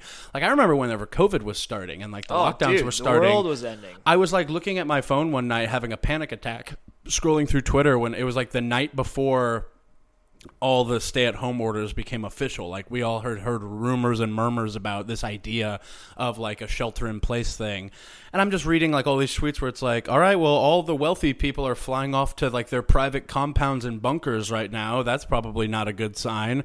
I remember sitting there freaking out, googling. I literally googled, "Is everything going to be okay?" I was so scared and lost. Dude, everyone was so scared. That was a scary time, man. It was For bad. Every single person, I think, um, everyone had a really tough time at some point Right. during the pandemic. Oh, right? yeah, absolutely. Just personally, or I mean, Physically, physically. for a few people. Yeah, got weird, but um yeah, man. I don't know. Back to Parth. So wrapping up, uh, we're, we're pretty much done with like the high schooly portion. The- Um, but like socially, the stories that I've heard about Effingham, uh, it's a miracle your teachers didn't all like walk out one day and commit seppuku in the parking lot. From what Avery uh, has said, he said that you, your class specifically, or are you in the same class? Yep, we're in the same Okay, class. yeah, yeah. Uh, he said that your class specifically was like one of the worst in the history of the Dude, school. we were just so bad at everything. yeah, We were just bad at sports. Um, we we were all ugly and boring. uh huh. Um, yeah, man, that is kind of funny. That's funny that Avery said that because it's so true. Our No. class, like the class below us, was like crazy athletic. Class above us was crazy attractive and athletic. Mm-hmm. My class, I think, had some. I mean, we got like some people that are doing pretty well, which is awesome. Seems like you guys had a lot of characters. We did for sure. A lot of goofs. Did you? Were you? Were you? Uh, I, I love the sleepover question. Were you? Were you like a big sleepover guy? Like a big everybody come over to my house, or we all go over to this person's house, like type it- type dude. Yeah, we would we would do that about every weekend, man. Like we would just have I there was like um there was one kid and he actually went to a different high school than me in Effingham. His house was like the house that everyone his parents were divorced. Basically, it was like a fraternity house. Oh, amazing. We would just Yeah. like we would just like go there at any single day of the week and like we weren't necessarily partying, but it was just always like 10 guys hanging out Yep. at that house, right? Um it was not like that crazy, but like it was just that's where everyone went and hung out. It was a lot of fun. I remember how we had like crazy memories there. Yeah, good Yeah. fun fun times there. See, now that's fun. That I love. That Yeah. uh, was. That's like the small town thing, I think, too. Oh, yeah, it's big like time. you don't have any. Avery and I always joke about this. We're like, dude, the people that grew up in LA are like somewhere cool. Like even Fresno. I talked to my so Fresno is like a, is interesting in California because everyone else in California laughs at Fresno and they're like, it's the armpit of California. But Uh-huh. like for me, it's like, okay, I grew up in a town that did not have mountains in the backyard. Right. Like, Are you kidding I have Yosemite National Park, Sequoia and Kings Canyon National Park, literally an hour away from my front door. And then if I want, if I'm bored of the mountains, I drive two hours the other way, go to the coast. Mm-hmm. If I'm bored of the go- bored of going to the coast, I drive two hours north or three hours south and go to LA or San Fran. yeah. It's just like a crazy and like I mean, there's it's just crazy. I'll drive to the coast.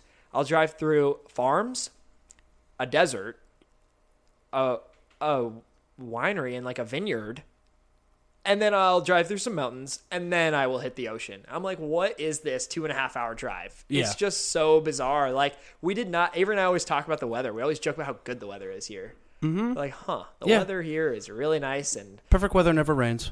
yeah, It's beautiful. Fresno's a little hot in um, July and August. It's like mis- when I moved to Fresno, July 12th, it was literally 115 degrees, and I was like, "What did I just do?" uh, Like, it's a. Dr- you ever heard the thing? It's like it's a dry heat. yeah. It doesn't yeah, matter No if humid. it's a dry heat at Yeah. 115. It's miserable. Right, that's pretty hot. Yeah. That's insane. Well, I was back in Chicago this past summer and I wanted to kill myself with the humidity.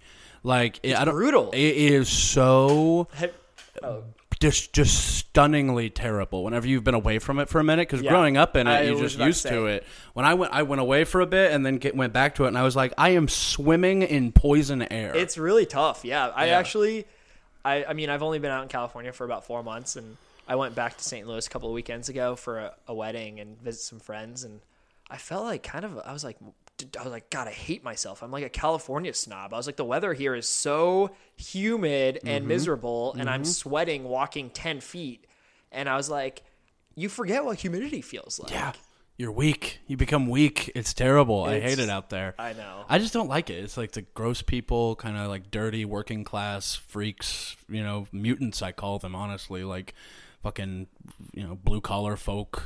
Shi- come on, just man. shitheads. No, I'm serious. Like we all think it.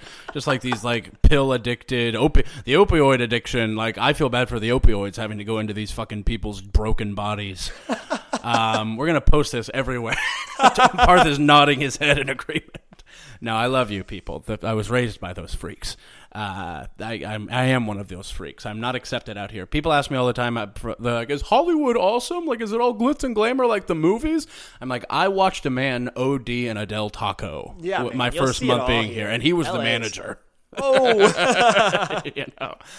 Uh, yeah, you really do see it all in LA. It's beautiful. Um, so like, you went to undergrad at Southern Illinois. Yeah, Okay. Southern Illinois University Edwardsville. Yeah. it's uh, right outside of St. Louis. So, and that's where my dental my dental school is in a town called Alton, which I Oh, I know Alton. you been there? Yeah, yeah. Well- it's it's not Alton, Missouri, is No, it? No, Alton, Illinois. Okay, I think there is an Alton, Missouri. There is an Alton, Missouri. Yeah. Yeah, yeah. I've So, been there. Alton, Illinois is this. It's honestly, I loved, I loved Alton because it's this really cool um, river town, old, old industrial river town that is kind of like the the center of the universe in a way. Like it's it's so weird, but there's like so many weird people that have come out of Alton, Illinois.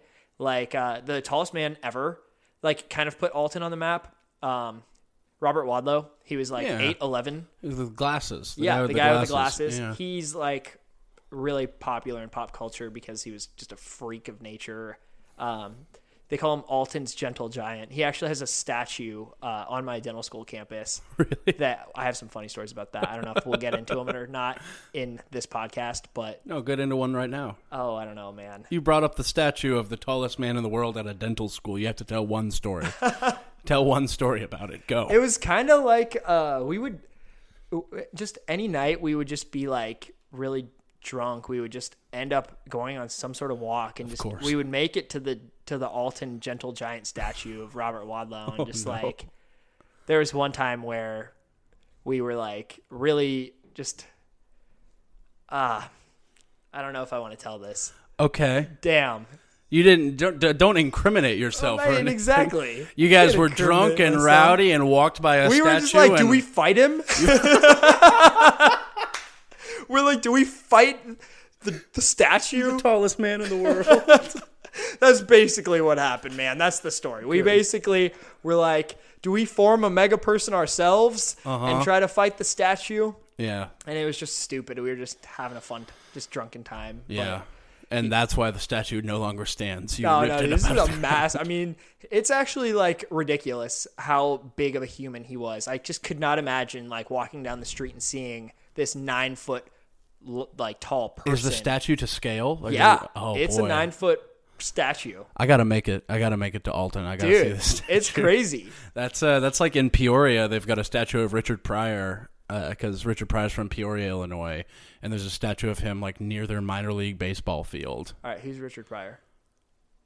You're wait, really? Who's Richard Pryor? Oh, we're gonna have to take another one of those pauses. God damn it! No, he's. We'll do it uh, on the microphone.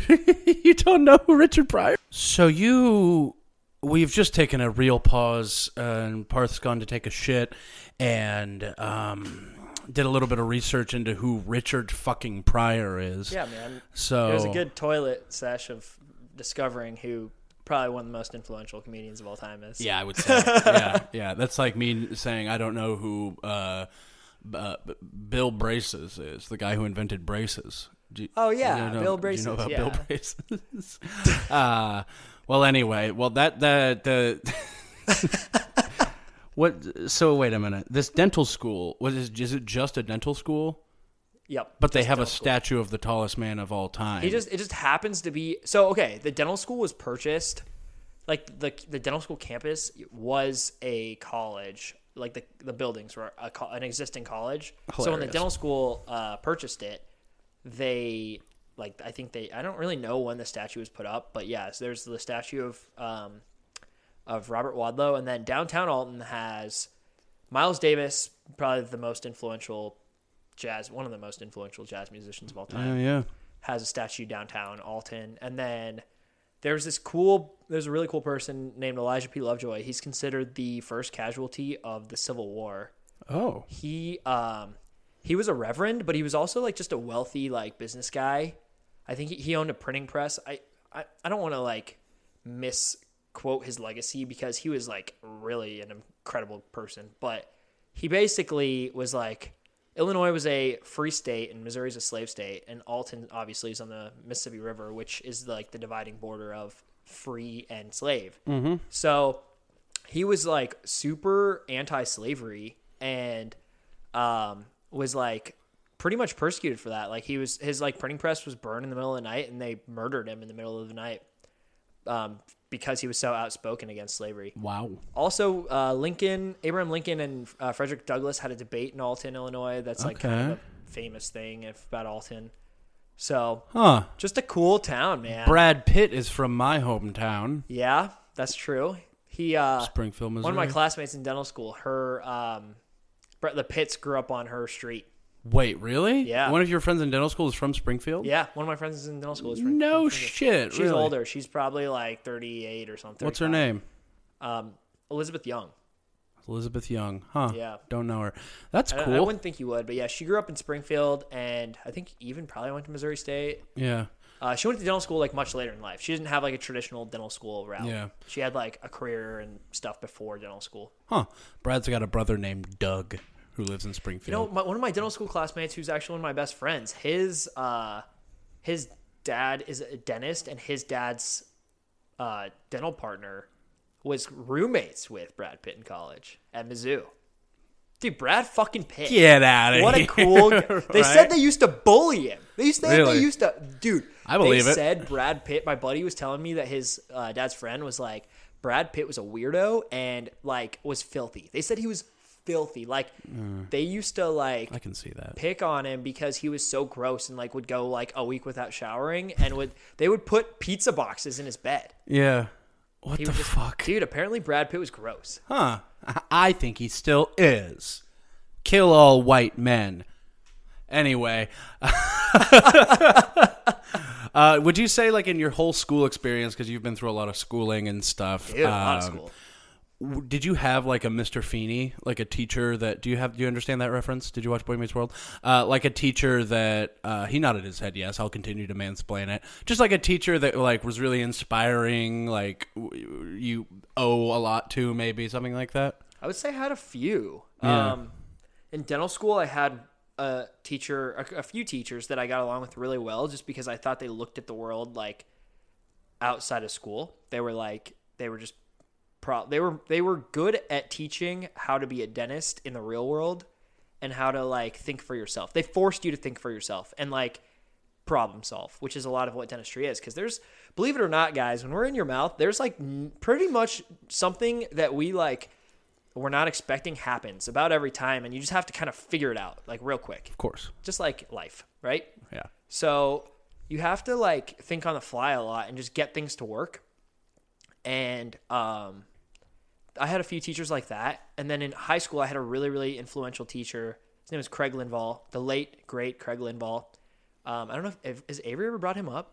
That guy so. was a genius, man. He was a filmmaker, actually. Okay. Uh, he was a filmmaker. He started a program at my high school that was like really, really famous. And He was like a teacher of the year um, winner, and he um, he had a he started a film class, a, a film writing class. They did short films in that class, That's cool. and it was like a several hour long class. Like you didn't just like it wasn't like a high school class where you like show up for like 50 minutes and go home. He like really forced you to think outside the box. And then um, I had him in a class where he actually it was called creating entrepreneurial opportunities. Avery's brother is now like one of the directors of that program um, it, back in Effingham, and um, Craig Lindvahl was like a really big mentor to Austin, Avery's brother Austin, and then he was a he was.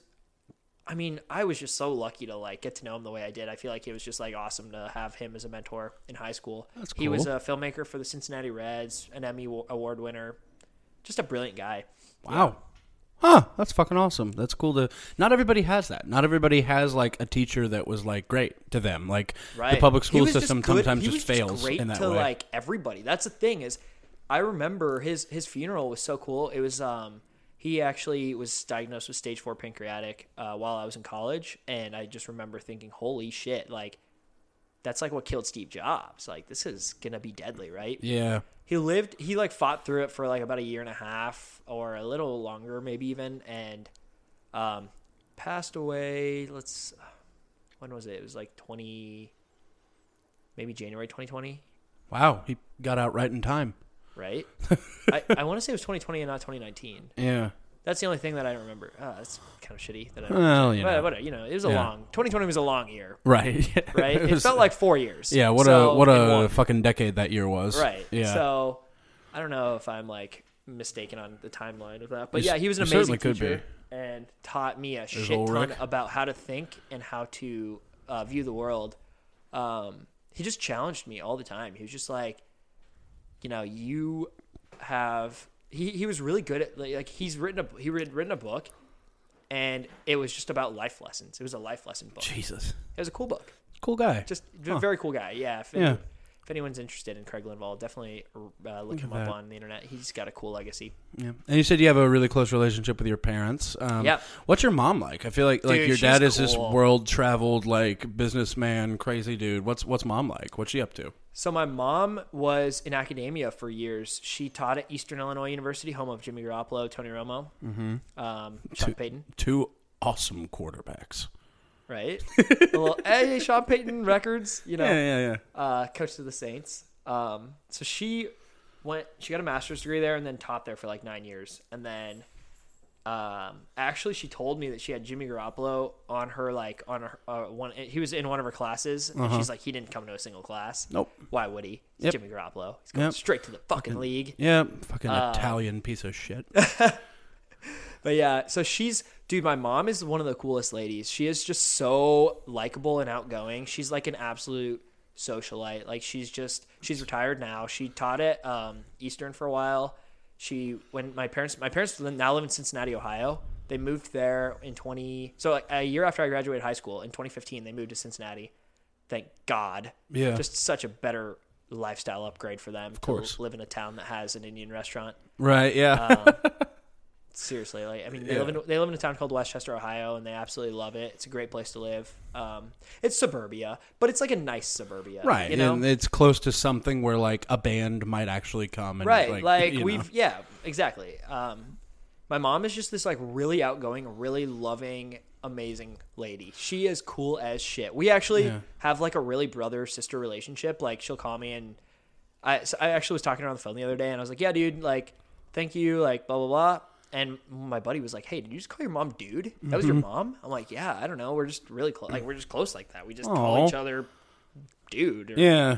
Um, I feel like that's a thing that a lot of like kids of immigrants or like people like first generation like American citizens and stuff have that like really closeness with their parents in a way that like us like white American folks like grow up f- say oh fuck you mom and dad I don't fucking care about you you're a piece of I shit think blah, it's blah, I blah, think it's because my parents have sacrificed so much to give me what I have Mm-hmm. that you just have to respect them for it, dude. Big time. You just you you like saw the things that they went through so you could have a better life, and you're like, yep, I'm not gonna be a shithead to you. Mm-hmm. Um, thank you, mom and dad. I remember, dude, my dental school graduation was just like such a cool moment. It was like one of my favorite days ever, and it will go down as one of my favorite days ever because I think it was like the first time in my life that my parents were just like, like there was not a more proud. Uh, I mean, there's some other. I, mean, I just felt like they were just so proud Yeah. of wow, their kid like he did he in their eyes made it quote unquote. Mm-hmm. Um,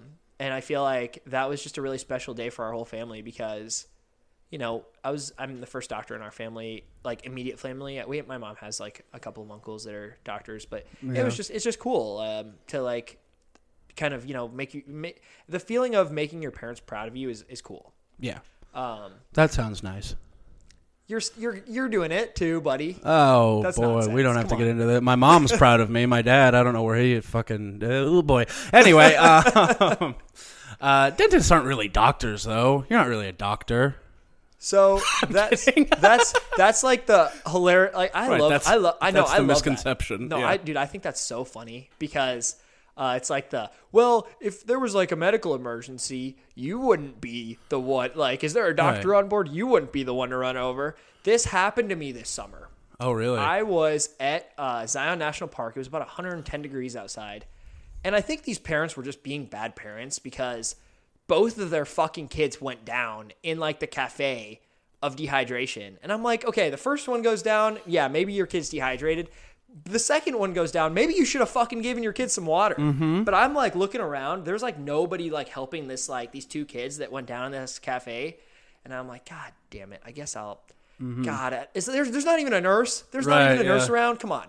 So I walk over and I'm like, all right, what are like? I just you know I was just like uh, checking their pulse real quick and making sure they're alive. And then I was like, can we get them some like Powerade? So I ran over, grabbed them some Powerade, and I propped Mm-hmm. them up. And I there's this thing called like it's basically where you take their feet and you put them, lift them up, and try to get like blood going to their oh, I know about that. I did jujitsu, so like whenever we would like get choked unconscious Right. or whatever, or get knocked out, like in a, like a sparring session, you'd like let, float, like like flap their arms, like lift their legs up. Yeah. and because I was like, I basically like quizzed the parents real quick. I was like, are they like, uh, because I, kind of know this. sim. Well, if you go to a national park in the summer, there's like posters all over that say like, here are the symptoms of heat exhaustion. Yeah. So I was like buzzing them. I'm like, are these like, are they like having any of these symptoms? And they're like, yes, yes, yes. I'm like, well, they're fucking just dehydrated. Like, give them some Powerade and let them just chill out in the air conditioning for a little bit. But Yeah. like, why do I have to be the one to do this? I'm a dentist. Right. Fuck. But, but did you get like do dentists get like basic medical training Yeah, of, we like get- that kind? Yeah, we get like cardiac life support. I'm actually about to since I'm like a, like learning to be a sedation dentist, I am getting like advanced cardiac life support. Mm-hmm. Oh, We right, do- that we do, makes like, sense. Quite a bit of that Because the the gas can fuck with somebody's like. Well, we don't use gas. We use like intravenous. We oh yeah, you're saying the like, IV we- drip. right? So Yeah. we uh, IV conscious moderate IV sedation is like very safe. Um, but yeah, you definitely have to make sure you know what you're doing, and you have to be you have to be well trained, and you do you do get uh, training on advanced cardiac life support, and Oh yeah. the, like medical emergencies are like a huge part of like anytime a patient is in under your care you have to know what to do when like their blood pressure is a certain level or like their pulse or their um you know blood sugar i had a patient one time that had their blood sugar up to like 400 and i'm like all right you should probably like we should probably call the we should probably call the ambulance Yeah. i was in dental school it was a it was, i hate to say it but it was actually a really good learning experience Yeah, or you can nick someone with one of the fucking hooks and bust an artery, and they're that- gonna dude, bleed out through their mouth. That shit can happen. Yeah. It can happen. Yeah. So you just have, yeah, we do get training. Um, it's just funny to, you know, the, uh, the hangover. The you're not a doctor. Right? Yeah. You're not Pull really your a own, you're a pull your own tooth out. Yeah, you're Or- a dentist. There were uh, Wild Hogs. You remember the movie Wild Hogs with Tim don't think I've Allen? seen that one. Okay, I watched. Oh wait, it. Wild Hogs. Yeah, yeah. But they're on the I- motorcycles, Yes, the and motorcycle Tim Allen's a movie. dentist, and they're, and he's like, you know, I, I don't know if I can get away for that long for this trip. I'm a doctor. Like, you're a dentist, and it's like, I that that's always been so funny to me just- because my is mom worked in dentist offices as Oh, the really? she was a receptionist at a dentist office, and um, which brings me to my last point here. The dentist office where she worked was ran by a sadist. Uh, he Oh, was wow. a terrible human being. Uh, he- he, so he was like this immigrant from China, and his dad had also immigrated over from China, but he had stayed in China or something. He damn near held me by like the throat Wow. while he was operating. I was like nine, maybe Dude, or something, and he was. I was I like starting to cry, and he was screaming at his dental tech, like, like control him, control him. Oh no. What is wrong?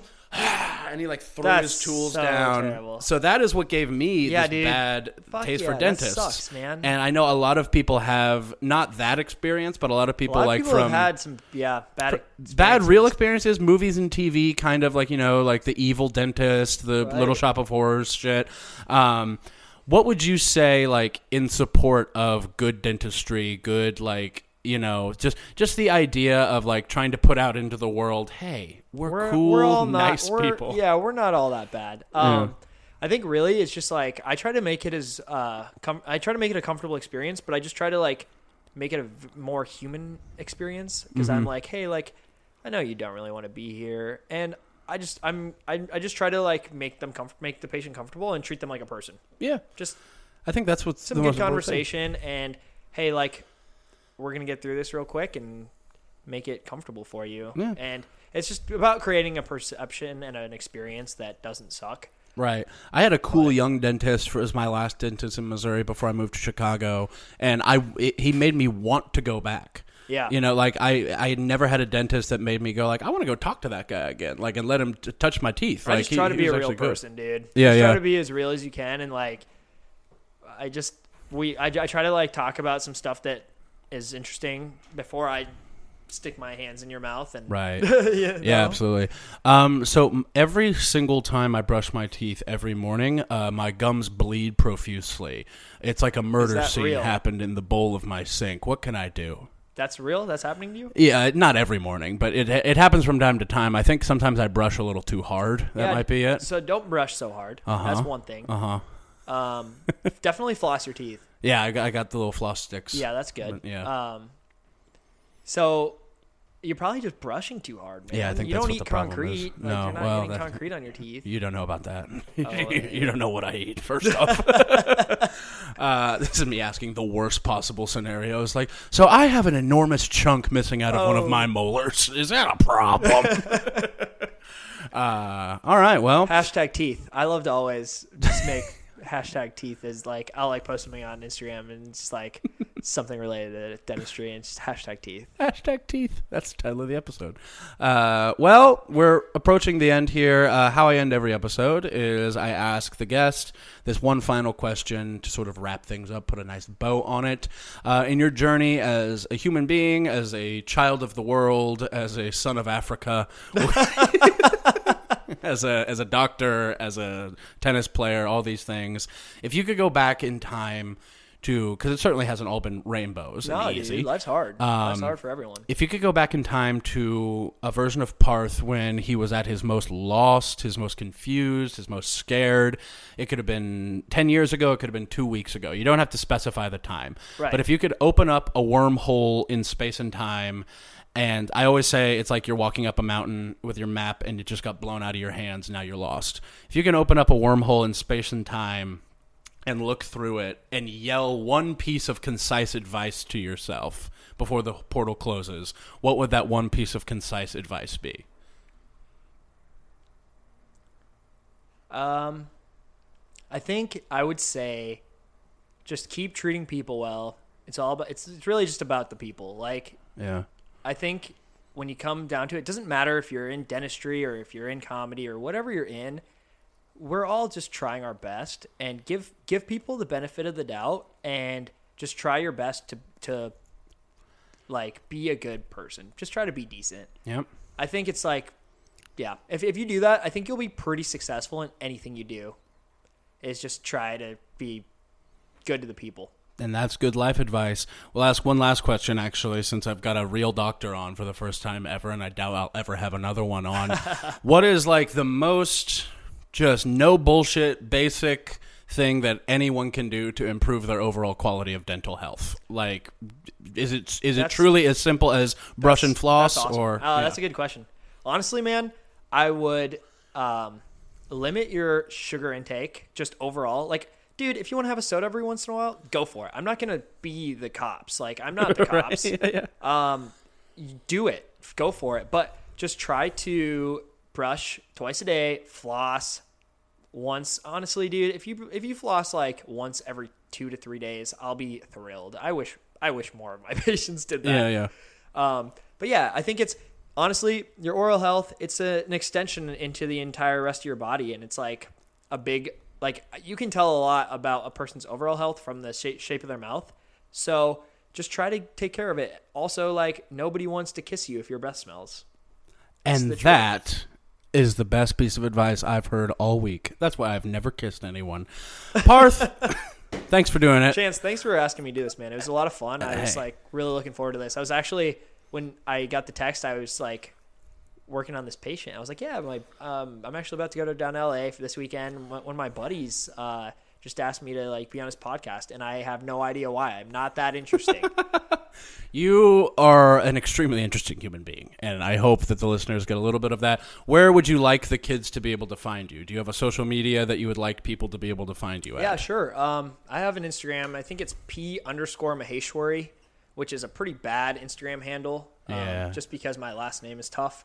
Maheshwari? Yeah, it's M A H E S H W A R I. All maybe you can tag it or something. I'll. I'll repost it whenever it's like the show's out. So yeah. And if you fun. ever if you're ever in Cle- uh, I almost said Cleveland.